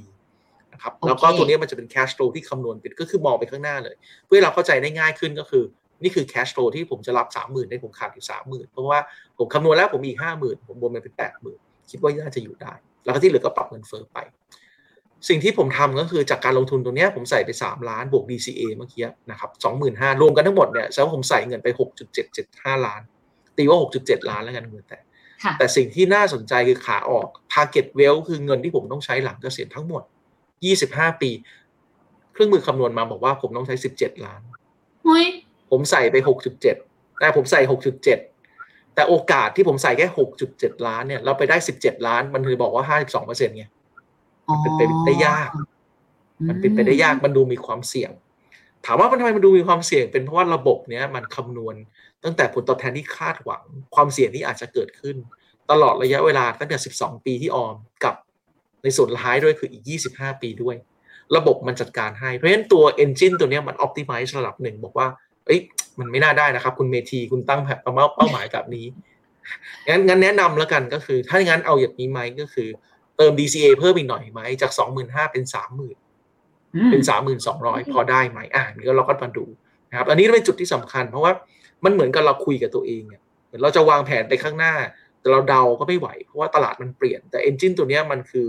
มีการมีค่าความคาดหวังผลตอบแทนในอนาคตที่ปรับเปลี่ยนทุก ๆ ปีให้นะ ไม่ใช่ว่าเป็นค่าเฉลี่ยผลตอบแทนที่เราคิดกันเองนะไม่ใช่นะ อันนี้คือค่าความคาดหวังผลตอบแทนที่รันร่วมกับทาง Franklin Templeton เรา เพราะฉะนั้นก็เหมือนกับเรามองไปข้างหน้าครับเชิญครับหมายว่าถ้าเกิดเราใส่เป้าหมายวันนี้กับเป้าหมายเดิมในอีกหนึ่งเดือนข้างหน้า ตัวความคาดหวังก็ปรับไปแล้วถูกไหมคะพี่เมย์แผนมันจะมีการเอออย่างนี้ครับเวลาการเซตความคาดหวังนี่เป็นปีต่อปีนะครับไอ้ไอ้ไวท์ setting เนี่ยมันจะปรับใหม่เพราะว่าอย่างเช่น ก็ก็เหมือนกับเวลาเราเราเราลงทุนใช่ไหมเราก็จะรู้ว่าโอเค ปีนี้ตลาดเป็นแบบนี้คาดหวังผลตอบแทนหุ้นทั่วโลกขึ้นเท่านี้ เซกเมนต์เอ่อทั่วโลกเป็นแบบนี้ emerging market เท่านี้อ่าตราสารหนี้ไทยตราสารหนี้โลกเป็นยังไง มันก็คือค่าความคาดหวังของแต่ละ asset class แล้วมันก็รันโมเดล ซึ่งตรงนี้ก็สัมพันธ์กับว่าสัดส่วนการลงทุนด้วยนะครับดังนั้นผมก็ลองอะเดี๋ยวผมลองทำให้ดูต่อเนาะนะครับ ผมก็ไปอีกนิดนึงนะครับ ผมก็ทำตามเขานะครับ ลองใส่ไปที่สามหมื่นแทน ไม่ได้ไปสามหมื่นสองร้อยนะ เพราะมันตัวเลขไม่ค่อยกลมอะ ผมก็เอาตัวเลขกลมๆสามหมื่นนะครับ แล้วก็ตรงนี้สิ่งที่ผมได้คือผมใส่เงินเพิ่มเมื่อกี้เราใส่อยู่ที่หกล้านเจ็ดแสดงว่าตอนนี้ผมใส่ไปเจ็ดล้านห้าครับแล้ววันที่เงินที่ออกเนี่ยมันออกมาสิบเจ็ดล้านแต่ แสดงว่าตรงจุดเนี้ย ถามว่าพอเห็นแบบนี้แล้ว สิ่งที่เราได้คืออะไรนะครับ สิ่งที่เราได้ก็คือว่าเอ้ confidential level มัน probability คือโอกาส success ตรงนี้มันขึ้นมา 60%คำถามคือเราโอเคเปล่าอ่าเราโอเคไหมกับตรงนี้สำหรับผมผมคิดว่าผมโอเคอยู่นะครับ จุดสำคัญที่อยากให้ดูอีกนิดนึงจากตรงนี้ก็คือลงมาดูด้านล่างพอร์ตโมเดลที่ใช้ครับดังนี้ ตรงนี้คือ key สำคัญเลย P9 พอร์ตโมเดล 9 คือสัดส่วนที่มี growth asset growth asset ก็คือหุ้นบวกตัว REIT ครับอยู่ที่ 90%อีก 10%จะเป็นกลุ่มที่เป็นตราสารหนี้หรือ money market ก็คือพูดง่ายๆตอนผมอายุ 48 เนี่ยผมรับความเสี่ยงได้ไหมล่ะ ถ้าผมรับความเสี่ยงได้ก็ aggressive นิดนึงเพราะผม DCA ด้วย ก็คือลงทุนรับความเสี่ยงหน่อย นะครับเสี่ยงสูงสุดแหละคือหุ้นโดยรวมคือ 90%แล้วผมก็ DCA ด้วยนะ อย่าลืมเรา DCA ทุก ๆ ปีอยู่นะครับเพราะ DCA ก็จะช่วยให้เราลดความเสี่ยงได้ระดับหนึ่ง เพราะว่าตลาดมันรุ่งลงมาสมมติเนาะเราเติม DCA เข้าไปต้นทุนเราก็ดีขึ้นนะครับตรงจุดนี้ครับมันจะวิ่งอยู่ประมาณประมาณ 9 ปี 10 กว่าปี หลายๆจุดตรงนี้อาจจะดูงงนิดนึงนะครับมันมีจุดดำๆเยอะๆ ไม่ใช่ว่าปีต่อปีนะ เพราะว่าแท่งหนึ่งที่เราเห็นเนี่ยคือครึ่งปี 6 เดือน จุดมันก็จะกลายเป็นดูเยอะนิดนึงนะครับเพ ราะฉะนั้นตรงจุดนี้ก็จะพบว่าตอนอายุประมาณสัก 57 เนี่ย พอร์ตจะเริ่มลดความเสี่ยงลงมา จาก P9 หรือ P8 เนี่ย โมเดลก็จะเริ่มลดความเสี่ยงลงมาแล้ว P9 P8 คือ 80% 70% 60% 50% 40 30 20 แล้วเหลือ 10%ซึ่งตรงนี้มันก็เหมือนกับเรากำลังจะมอนิเตอร์ตัวเราเองเนาะว่าวางแผนไปแล้วพอร์ตมีการลดความเสี่ยงลงมา ปรับให้สมดุลกับเงินก้อนที่เรามีเพิ่มขึ้น ซึ่งจุดนี้ผมคิดว่ามันทำให้เราให้ทุก ๆ ท่านเนี่ยที่ที่เริ่มจะวางแผนการลงทุนอย่างอย่างระยะยาว จะเห็นภาพว่าเออดูไม่เสี่ยงจนเกินไปนะ เรารู้ว่าเราทำอะไรอยู่ นี่คือ key ของโมเดลตัวนี้นะครับของ tool ตรงนี้ที่มันทำให้ แล้วก็ factor ในส่วนของการที่โอกาสขาดทุนด้วยนะ ไม่ได้ไม่ดูนะดูนะครับ ดูในโอกาสของขาดทุนด้วยเข้ามาครับอืมแต่เป็นไงครับเห็นแบบนี้ มันทำให้เราเห็นภาพชัดค่ะว่า คืออย่างหนึ่งเลยอะสิ่งปัญหาที่นักลงทุน ที่ DCA มักจะเจอกันคือ DCA ไปเรื่อยๆ จนลืมค่ะบางทีอะและไม่ค่อยได้กลับอืมมาดูพอร์ตตัวเองเท่าไหร่ครับ แล้วก็มักจะหลงลืมว่าตัวเองก็จำเป็นต้องใช้เงินในทุกๆวันมากขึ้นเรื่อยๆ ความต้องการในการใช้เงิน แล้วก็ความเสี่ยงอะมันจะไม่สัมพันธ์กัน ยิ่งเราต้องการใช้เงินมากเท่าไหร่ความเสี่ยงมันต้องปรับลดลง แต่พอความเป็นจริง ลืมกันทุกคน แต่พอมีแบบนี้มีทั้งแบบแผนให้ดู มีทั้งไทม์ไลน์ที่มันชัดเจนแบบเนี้ยค่ะ มันจะทำให้เราอะไม่ลืมนะ อันนี้คือข้อแรกที่แตรู้สึกว่ามันชัดเจนนะคะ และอย่างหนึ่งคือทำให้เราเห็นภาพได้ชัดว่าสิ่งที่เรากำลังทำอยู่ มีโอกาสเกิดมากน้อยแค่ไหน ถ้ายังน้อยอยู่จะได้มีกำลังใจในการทำเพิ่มใช่แค่นั้นเองใช่เนี่ยอันนี้แล้วสำคัญอีกจุดถ้าเราไปดูดูลึกๆอะครับพอร์ตโมเดลที่ใช้วันนี้ก็น่าสนใจนะครับ คือพอร์ตโมเดลก็จะแบ่งเป็น 3 กลุ่มหลักๆ ก่อนนะครับ ก็คือมีหุ้นมีตราสารหนี้แล้วก็ตราสารทางเลือก หุ้นเนี่ยก็จะเป็นหุ้นในอย่างอย่าง KKP GNP ก็เป็นหุ้นทั่วโลกนะเป็นกองทุนที่เป็น top pick Finnomena อยู่นะครับเป็นหุ้นทั่วโลก 50%นะครับแล้วก็เป็นหุ้นที่เป็นของ KSE MQ ก็คือตัวที่เป็นอ่อสต็อกที่เป็น equity ตัว emerging market นะครับอีก 25%สองตัวนี้รวมกันคือ 75นะไม่ใช่หุ้นร้อยนะไม่ใช่หุ้น 90นะหุ้น 75นะครับแล้วก็ส่วนตราสารหนี้มี 10 นะครับตราสารหนี้มี 10 แล้วก็มีพวกพวก property fund นะครับตัวที่เป็น infra ของทางเอ่อ KSAM อีกนะครับตัว global property อีก 15%เพราะฉะนั้นโดยรวมที่เราเห็นเนี่ย100%ที่เราเห็นเนี่ยนี่คือพอร์ตปัจจุบันของเราอยู่นะครับอ่าแล้วก็ทีนี้ถ้าครับผมเชิญครับ มันจะติดอยู่นิดนึงค่ะ แต่อันเนี้ยอืมมันเป็นภาพของการที่เราจะได้เงินรายเดือนออกมาหลังเกษียณ แต่เมื่อกี้เป้าหมายที่เราตั้งไว้มันจะมีตัวหนึ่ง RTW มันต้องใช้เงินก้อนเปล่าอ๋อแม่มันน่ะอ่าโอเคน่าสนใจครับ ก็ไปดูต่ออันนี้คือแผนที่เสร็จแล้วแผนที่หนึ่งเนาะด้วยอันที่สองเนี่ยเมื่อกี้ที่ชวนคุยก็คือจริงๆเข้าไปดูเว็บไซต์ของ Star Alliance ได้นะชวนเข้าไปนะก็เรียกว่า round the world นะ round the world บินสามโซนอันนี้น่าสนุกมากเลยบินสามผมเข้าไปดูแล้วน่าสนใจมากเอ่อการบินสามโซนคือออกที่จุดเริ่มต้นที่ใดที่หนึ่งบินออกไปแล้วต้องกลับมาที่เดิม นะครับบินอ๋อแล้วก็มีธีมหลากหลายดีไซน์ได้มีคนเขียนบล็อกเยอะมากนะครับ ผมคิดว่านักลงทุนหลายๆคนก็อาจจะทำกันอยู่แล้วนะผมเพิ่งเพิ่งไปเจอผมว่าเออน่าสนใจดีนะ ซื้อไมล์ประมาณสักสามหมื่นเก้าพันไมล์ max สุดนะครับแล้วก็ลองลองดีไซน์ journey เราดูสำหรับคนที่สนใจ ผมก็อย่างที่ผมบอกไปผมเลือก wine tasting เนาะเขาก็มี route ให้มีบอร์โดสมีมิลานมีเบจิงอะไรเงี้ยอันนี้คือ guideline เฉยๆนะไม่ต้องทำตามเขาก็มีคนก็ทำอยู่ natural wonder อย่างเงี้ยไปเป็น Nairobi อันนี้เหมือนหนังเรื่องหนึ่งนะไม่เคยไม่ได้เคยดูหรือเปล่าที่เขามีแบบไปเสี่ยงท้าตายในเรื่องสมัยก่อนนะ แต่ว่าก็น่าสนใจอยู่ ไปริโอเดจาเนโรไปไนโรบีอะไรเงี้ยครับ หรือจะไป winter wonderland experience ไปซูริกไปซัปโปโรไปซีแอตเทิลแล้วแต่เลือก อันนี้ผมหยิบเข้ามาเป็นตัวอย่างครับเสร็จแล้วเนี่ยผมก็ลองทำดูนะครับผมก็ลอง run ดูว่าถ้าเกิดผมต้องการตั้งเป้า 1 ล้านในอนาคต ก็คืออีกประมาณสัก 12 ปีข้างหน้าคือวันเกษียณก็เหมือนกับเอามีสักก้อนหนึ่งแยกจากแยกจากเงินปัจจุบันนะครับที่เตรียมตัวเพื่อการเกษียณเราก็ไม่ได้ไม่ได้คาดหวังว่ามันไม่ได้ก็ไม่เป็นไรนะคือมองว่าเป็นความฝันแล้วกัน คือมันได้เท่าไหร่ก็เท่านั้นแหละนะครับ แล้วลองไปเทสดู Destination จริงๆนะครับ ใช่ก็เป็น dream dream เอ่อเป็น new journey ไป ก็เน้นเป็นคำว่า expense คือออกเงินก้อนก้อนเดียวคือ ผมลืมพูดไปนิดนึงการวางแผนทางการเงินปัจจุบันเนี่ยครับเราอาจจะมองแค่เป้านะวันเกษียณ แต่อย่าลืมว่าไปถึงตรงนั้นเราต้องมอง cash flow เพราะงั้นเนี่ยด้วยด้วย Go Navigator เนี่ยมันดีไซน์มาค่อนข้าง flexible คือยืดหยุ่นมาก ๆ เลยคือ เราต้องการ cash flow แบบไหนอะ cash flow ตลอดไประยะเวลาเท่าไหร่อันแบบที่หนึ่ง cash flow เป็นช่วงๆเอาไหม อย่างเช่นการศึกษาลูกเนี่ยสี่ปีสองปีก็ทำได้ หรือเงินก้อนก้อนเดียวจ่ายตุมเดียวได้ แต่วันนี้ไม่ได้หยิบมา วันนี้เอาเรื่องนี้ก่อนวันหลังเดียวคำมาเล่าเรื่อง education กันนะสนุกอีกแบบนึงอันนั้นก็ตื่นเต้นหนักเลย งานเข้าไปอีกแล้ววันก่อนก็ทำไปเพื่อที่จะลูกค้าก็ก็เหนื่อยครับเหนื่อยก็เหนื่อยอยู่เหนื่อยอยู่ต้องกันจริงเออคนเดียวก็โอเคเพราะสองคนก็สนุกเลยครับชีวิต ก็เลยต้องแยกไงมันถึงบอกว่า พอทำไปแล้วจะเห็นภาพว่าเออเราทำอะไรบ้างอันนี้อันนี้ดูอันนี้ก่อนแล้วกันเดี๋ยวดูอันนั้นเดี๋ยวจะเครียด round the world ไหมคะ ก็ให้ round the world ไปก่อนเพื่อความเห็นภาพ entertain ตัวเองก่อน entertain ตัวเองก็สนุกมากเลยนะครับอะเพราะฉะนั้นเพราะฉะนั้นตัวนี้ก็คือเหมือนเดิมครับก็ run ลอง run ดูคล้ายๆเดิมลอง run ดู แต่ key สำคัญอันนี้คือผมไม่มีเงินต้นให้นะผมขอ DCA อย่างเดียวแล้วผมก็รับ DCA ธรรมดาเลยนะครับแล้ว DCA เอาผมไม่มีเงินเพราะผมใส่ไปหมดแล้วสามไงแต่ว่า cash flow เรามีเรามี cash flow อยู่นะครับเพราะฉะนั้นเราพอลองทำขึ้นมาเนี่ยก็จะพบว่าเหมือนเดิมครับ P9 เหมือนกันช่วงแรก แต่พอกลางๆมันลดนะ อย่าลืมนี่ทั้งเส้นเนี่ยที่เราเห็นคือ 12 12 ปีใช่ปะพอพออยู่ประมาณทั้งปี 2007 2008เนี่ยเออ2028 ก็คือวันนี้ 2023 อีก 5 ปี พอ 5 ปีเป็นกลัวผมขาดทุนนะมันกลัวเงินผมไม่พอมั้งก็ลดระบบก็บอกงั้นลดเมทีก็ลดความเสี่ยงหน่อยจะ P9 แล้วลดหุ้นเนี่ยพูดง่ายๆจะ75%เหลืออาลบมาเหลือ 75%มันก็ลงไปอีกลงมาเรื่อยๆ แสดงว่าอันนี้ก็มีโอกาสที่ไปถึงได้ พอเห็นภาพไหมครับเพราะฉะนั้นมันก็มองไปข้างหน้าก็มองเป็นเป็นเซฟวิ่ง12 ปีของเราแผนมันดู ดูค่อนข้างจะปลอดภัยกว่าในการไม่งั้นผม aggressive ทั้งเส้นดินะครับคำนวณทั้งเส้นเลย P9 ทั้งเส้นมันก็ aggressive หรือที่สำคัญ ถ้าเรามองภาพการทำงานแบบนี้ บางคนก็จะบอกว่างั้นเราคำนวณไหม future value payment แล้วเรามักจะเอาได้ค่าเฉลี่ยเงินแต่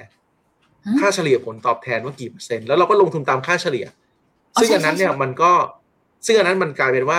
ตอนผมอายุน้อยอะอายุ 40 กว่า ผมกลายเป็นพอร์ตพอร์ต balance ธรรมดาทั้งที่ผมเสี่ยงได้ไง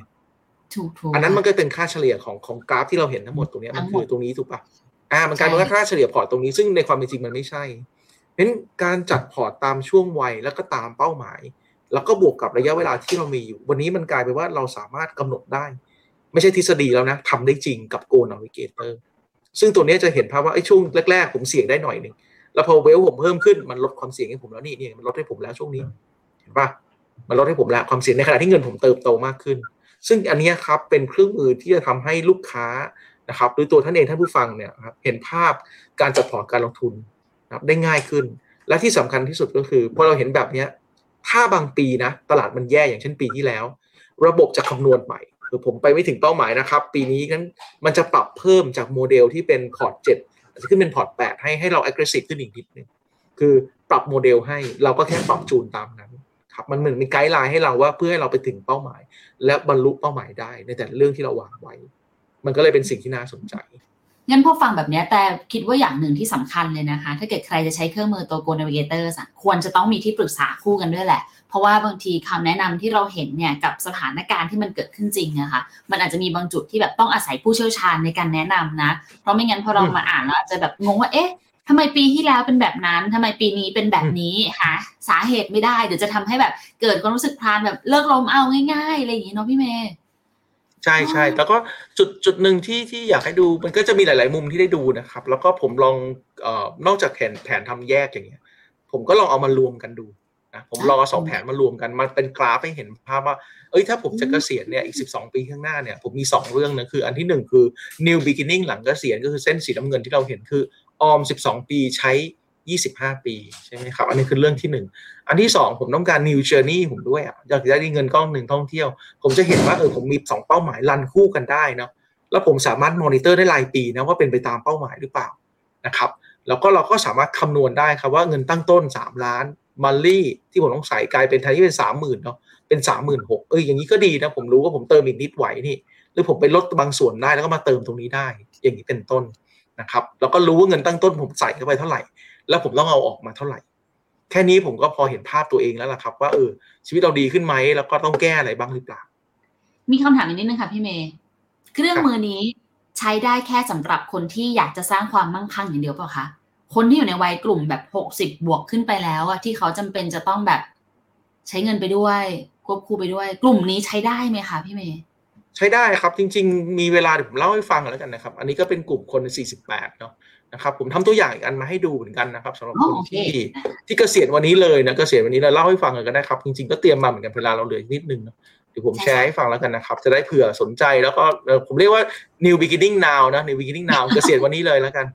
เกษียณสิ้นปีแล้วกันก็เผื่อนิดนึงก็คือเกษียณเดซ ember วันนี้ยังไม่เกษียณแหละแต่รู้แล้วแหละสิ้นปีเกษียณเพราะเพราะเนเจอร์คนไทยนะครับโดยโดยส่วนใหญ่บริษัทไทยก็คือให้ทำงานถึงสิ้นปี แล้วก็แล้วก็เกษียณแล้วก็ได้ได้โบนัสนะโบนัสก็อาจจะไปจ่ายปีหน้าแล้วก็ชดเชยอะไรก็แล้วแต่ ก็เลยทำฟาสต์ w ว r ดตัวเองนะเปลี่ยนคนเนี้ยนะไปไปมุมวันที่เกษียณเลยนะครับก็คือเมทีวันนี้เกษียณแล้วนะครับ คนคนเดิมเนี่ย วันนี้หกวันนี้ร้อยวันนี้อยู่หกสิบแล้วนะหกสิบปีแล้ว แล้วก็เกษียณหน้าสิ้นปีนี่แหละนะครับแล้วเงินเดือนเป็นศูนย์ไงดูนี่เงินเดือนเป็นศูนย์แล้ว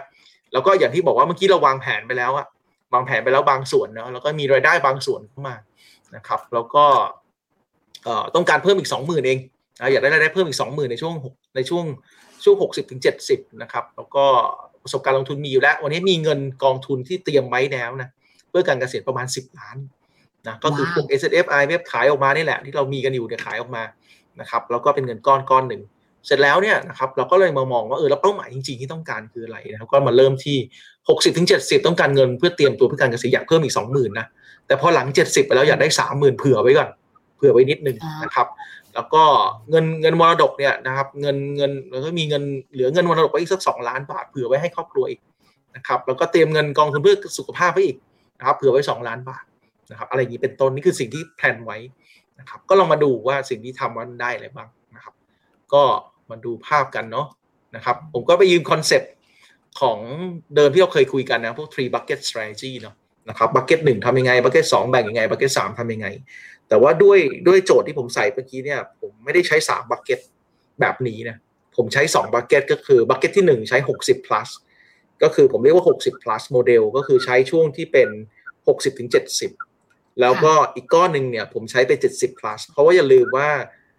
เราเนี่ยมีมี cash flow ตัวอื่นอยู่แล้วบางส่วนเราต้องการพึ่งพา investment ไม่ได้เยอะ นะครับเราพึ่งพา investment บางส่วน เรามีประกันบำนาญมีประกันสังคม มีค่าเช่าอยู่บางส่วนแล้วระดับหนึ่ง เพราะฉะนั้นเนี่ยไม่ได้เอาเงินทั้งก้อนมาเพื่อหารายได้สูงๆนะเพราะฉะนั้นจะให้เห็นภาพว่าเออตัวเนี้ยเราเป็นส่วนหนึ่งของรายได้ แล้วก็ทุกครั้งที่เราคุยกันก็คือ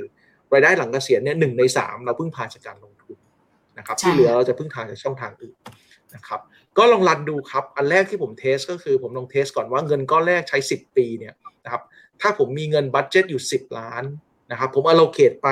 25%ของ 10 ล้านคือ 2.5 ล้านนะครับ setting ตรงนี้เหมือนเดิมนะครับ ก็คือ 2.5 ล้านนะครับ แต่ว่าผมไม่ผมถอน 10 ปีแรกนะนะครับ แล้วก็ถอนใช้นะครับอินฟลชันเนี่ยผมเดินที่ 2.5%นะครับแล้วก็ถอนใช้เดือนละ 20,000นะครับปีละ 2 4 0 0 0นะครับจะพบว่านะครับ total investment 2.5 ล้านเนี่ยผมถอนใช้ได้ทั้งหมดเนี่ย10 ปีเนี่ยประมาณ2ล้าน7ประมาณ2ล้าน7นะครับอ่าถามว่ามันเกิดมันมันก็เป็นมันก็มันก็ คล้ายๆกับเหมือนถ้าเราเอาเงินไปฝากแบงก์ผลตอบแทน1%อะถูกไหมครับ1% 10ปีก็10%นะครับก็คล้ายๆกันอยู่นะครับกึ่งๆนั้น แต่ว่าอันนี้ไม่ได้มันนี้มาเก็ตร้อยอันนี้จะกลายไปเป็นพอร์ต equity ที่20%นะครับ equity บวก REIT 20นะถ้ามาดู P2 จำได้ไหมคุณกระแตเมื่อกี้เราคุย P2 P1 กันนะครับเพราะฉะนั้นหลังเกษียณ P2 เนี่ยมีหุ้นเท่าไหร่ P2 เนี่ยมีหุ้นอยู่แค่ยี่สิบเปอร์เซ็นต์หนึ่งก็คือมีหุ้นทั่วโลกสิบ นะครับมีมีหุ้นที่เป็นหุ้นไทยอีกสิบรวมกันยี่สิบที่เหลือเป็นตราสารหนี้ แล้วถ้าดูลึกกว่านั้นจะพบว่า KF Smart เนี่ย money market เลยแหละสามสิบเปอร์เซ็นต์นะครับ KFA Fix เป็นตราสารหนี้ไทยเนาะอีกสามสิบแล้วก็ตัว TMB Global Global Bond เนี่ย Global Fix เนี่ยอีกอีกยี่สิบเพื่อนก็จะเห็นว่าสัดส่วนการลงทุนค่อนข้างจะเซฟนะ ในมุมมองผม เพราะฉะนั้นตรงนี้ก็คือถือ 10 ปี ก็คล้ายๆถือ Money Market แหละนะครับ อันถัดมาครับก็ไปดูต่อ Confidential ผมได้3ได้ 83 นะ อันที่2ผมไปดูหลัง70หลัง70ก็คือผมยังเหลืออีกนี่เมื่อกี้ผมมี2มี10ผมใช้ไป25%งั้นผมแบ่งอีก60%แล้วกัน เอา60%เนี่ยมาวางในเรื่องของเตรียมเงินเพื่อใช้หลัง70นะครับก็คือทิ้งยาวหน่อยแหละ แต่ว่าผมไม่ได้ใช้ที่20,000แล้วนะ ผมใช้ที่30,000อ่านคือจริงๆจุดที่ต่างแล้วผมจะใช้สามหมื่นแล้วเพิ่มขึ้นมาอีกหน่อยนึงเผื่อไว้ก่อน ในขณะเดียวกันเนี่ยผมทิ้งไว้ได้สิบห้าปี และทุกทีผมจะถอนอีกสิบห้าปีคือถอนเจ็ดสิบถึงแปดสิบห้านะครับก็ลองรันดู นะครับแล้วก็โจทย์ผมยังมีทิ้งเงินด้วยข้างหลังด้วยนะครับ ก็ลองมาเทสดูนะครับ ก็ไม่ได้ทิ้งเงินทุกทีเอาตามนี้แล้วกัน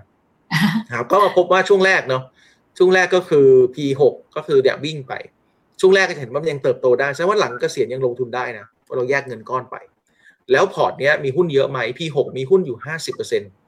ะครับทั่วโลก 25 หุ้นไทย 15 แล้วก็ emerging market 15 หุ้นถึง50นะครับคือเส้นนี้แล้วหลังจากนั้นก็เริ่มลดความเสี่ยงลงมาเพราะฉะนั้นถ้าเราทำแบบเนี้ย ครับเงินที่เราลงไป 6 ล้านเนี่ยมันโตไปโตไปเพื่อให้เราใช้ cash flow หลังเกษียณได้หลัง 70 ได้อีก 10 ล้าน แสดงว่าเงินผมใส่ไป 6 ผมทิ้งไว้ 6 เงินโตไปเป็น 10พูดง่ายๆมันก็เหมือนยืดการใช้เงินก้อนที่ผมมีอยู่ได้ไปอีกตั้งเยอะนะครับบางท่านอาจจะต้องการใช้ไปถึงอีก 20 ปี 30 ปีก็แล้วแต่ก็มาแก้ setting กัน จะถอนยาวขนาดไหนก็ว่ากันไปนะครับ สองอันแล้วนะครับผมยังเหลืออีกนิดนึงเมื่อกี้ผมใส่ไป20ไป2.5ล้านกับ6ล้านใช้ไป8.5ผมเหลืออีกล้านห้าใช่ค่ะอ่าเหลืออีกล้านห้าล้านห้าทำอะไรนะครับสำหรับคนที่เกษียณเลยปีนี้แล้วบางทีสุขภาพไม่ค่อยดี ท่านหรือท่านอาจจะมีประกันสุขภาพอยู่แล้วส่วนหนึ่งเนาะแต่บางครั้งเนี่ยประกันสุขภาพไม่ได้ตอบโจทย์ทุกเรื่อง ไม่ได้เบิกทุกอย่าง ผมคิดว่าเราคงต้องการเงินส่วนหนึ่งแหละนะครับบางทีก็แพงแพงค่ะจ่ายไม่ไหวใช่ แต่ว่า แต่ว่าเราเราอาจจะไม่สามารถที่จะใช้ทุกอย่างได้ไงคือบางบางเรื่องก็เราเบิกไม่ได้นะครับ ผมก็เลยคิดว่าเออสุดท้ายแล้วคุณต้องเตรียมเงินก้อนหนึ่งแหละนะครับผมก็เลยบอกว่างั้นเงินก้อนเนี้ยผมกะไว้ใช้ยาวๆหน่อยแล้วกันนะครับก็คือดึงไปยาวเลยนะครับ อีกเป็นมันกี่ปีละอีกยี่สิบปีข้างหน้าตอนแปดสิบผมอยากได้มีเงินไปเรื่อยจากล้านห้าไปถึงแปดสิบเนี่ยนะครับประมาณอีกสองล้านห้าคือตั้งทาร์เก็ตไว้เลยให้มันโตไปเรื่อยถ้ามันต้องใช้ก็ถอนใช้ไปแล้วกัน เป็นก๊อกสุดท้ายสำหรับสุขภาพ ถ้าผมไม่ได้สมมติว่าผมใช้บัตรทอง ผมใช้อื่นแล้วแล้วแต่ นะครับ ก็ก็ทำคล้ายๆเดิมทิ้งไว้ 1.5 ล้านทิ้งไว้นะครับ มันก็เติบโตไปได้สองล้านห้าก็เอาให้สามอันรวมกันกระแต่ มันก็คือภาพภาพนี้ โอ้น่ารักอะมันก็คือภาพสิ่งที่เราดีไซน์ขึ้นมาว่าโอเค เงินที่เรามีเรามีอยู่สิบแต่เราจะใช้เงินสิบเราอย่างไรให้ดีที่สุดมากกว่า อันที่หนึ่งคือใช้เพื่อ cash flow ประมาณสักสิบปีแรก แต่ถ้าบางท่านมีความเข้าใจมากกว่านี้ก็ aggressive ได้ก็แล้วแต่ แต่ผมทำให้เห็นภาพว่าเอ้ยการแบ่งเงินสิบล้านเนี่ย มันแบ่งเรื่องอะไรได้บ้าง อันนี้ก็เป็นตุ๊กตาแรกที่สามารถทำได้ advance อันนี้เราก็ทำได้เพียงแต่ว่าอยากให้เอ่อท่านผู้ฟังเห็นภาพว่าเอ้ยเครื่องมือมันช่วยอธิบายแล้วว่าอ๋อสีแดงเนี่ยนะผมใช้ช่วง 60 เนาะในขณะที่เงินหลักของผมเนี่ยทำงานต่อไปอะไม่เป็นไรระหว่างนี้เดี๋ยวผมก็ตัดสินใจต่อทำอะไรบ้างส่วนสีเหลืองผมตั้งกองทุนไว้เพื่อสุขภาพนะกรณีที่ผมเบิกอะไรไม่ได้แล้ว ผมก็ใช้กล่องนี้แต่ช่วงแรกถ้าผมรักษาสุขภาพผมดีเนี่ยผมไม่ต้องใช้ใช่ไหมมันเป็นผลใช่และที่สำคัญถ้าเราไม่ได้พึ่งพาถอนเงินตลอด เงินต้นมันก็ยังอยู่นะมันก็ลงทุนต่อไปไปเรื่อยๆอีกมีความสุขคือเราต้องเห็นภาพพวกนี้แหละอืมจริง คือบางคนบอกว่า คิดไปก่อนแล้วค่อยเริ่มต้นทำใกล้ๆ บางทีมันมันมันจะทำให้เราแบบ ไม่รู้ไงคะว่าสิ่งที่เรากำลังทำอยู่ตอนเนี้ย มันเข้าใกล้ความเป็นจริงมากน้อยแค่ไหน การได้เห็นภาพแบบเนี้ย มันจะทำให้เราเกิด แรงบันดาลใจแล้วก็เกิดแรงใจได้ง่ายนะคะ แล้วมันทำต่อเนื่องได้ดีด้วย แล้วระบบทุกอย่างที่คุยกันเนี่ยมันสามารถปรับได้เพื่อให้เหมาะสมกับแผนเป้าหมายของแต่ละคน อย่างที่ทางคุณสุรพัฒน์ถามว่าตั้งไว้หนึ่งร้อยปีทำได้จะอยู่จนถึงก็หนึ่งตั้งร้อยปีเอ่อทุกอย่างมันตั้งได้ครับที่สำคัญคือมันตั้งใช่ได้ แต่ว่าติดตามได้ไหมนะครับ ตัว Goal Navigator เนี่ยมันสามารถเรียกมาทบทวนได้ อันนี้เราคุยในลักษณะของแผนเนาะนะครับ แต่พอทำแผนเสร็จปุ๊บ มันสามารถกดปุ่ม แล้วเปิดบัญชีได้เลย อันนี้ผมแยกเป็นสามพอร์ต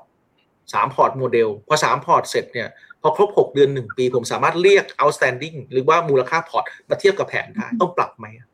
อ๋อผมทำได้ตลอด ผมสามารถให้ที่ปรึกษาทางการเงิน หรือสมมติว่าผมเป็น advisor ให้เนี่ย ผมก็เรียกโมเดลมาเทียบเพราะปีนี้ดีกว่าเป้า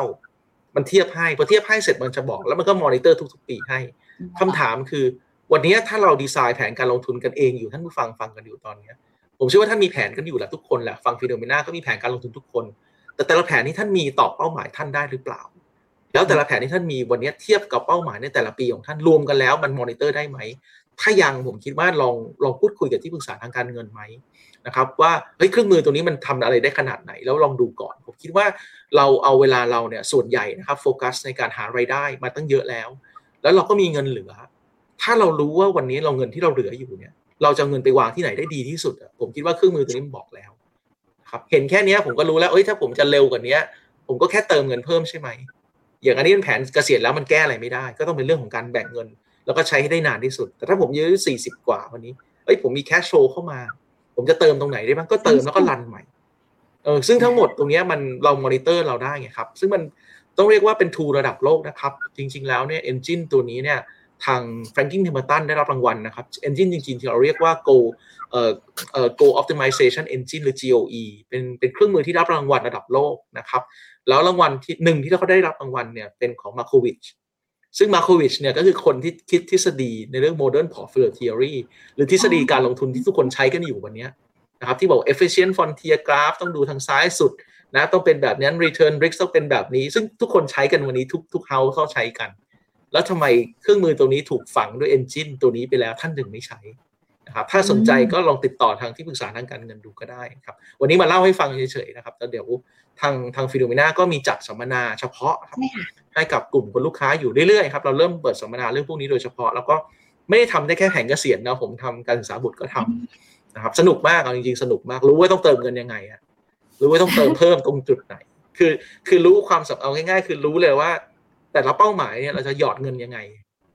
ไม่ใช่ว่าเดาอะ ไม่ต้องเม้นปกติเราจะเดาแล้วคาดหวังว่าตรงนั้นเท่านี้แล้วถ้าคำนวณมาได้เราก็จะรู้ว่า เออ เราลดความเสี่ยงระยะยาวได้ตั้งเยอะ ผมคิดว่ามันน่าสนใจกว่า ความเป๊ะทำให้เกิดความฟินได้ค่ะ ทุกคนอะเอาเป็นว่าถ้าเกิดใครสนใจนะคะเอาเป็นเห็นภาพแล้วกันใช่ใช่เห็นอภาอพนไลตัวเอน์งอีเวนต์ออนไลน์ล่าสุดจะจัดที่เท่าไหร่นะคะ พี่เมย์ยี่หกปะ26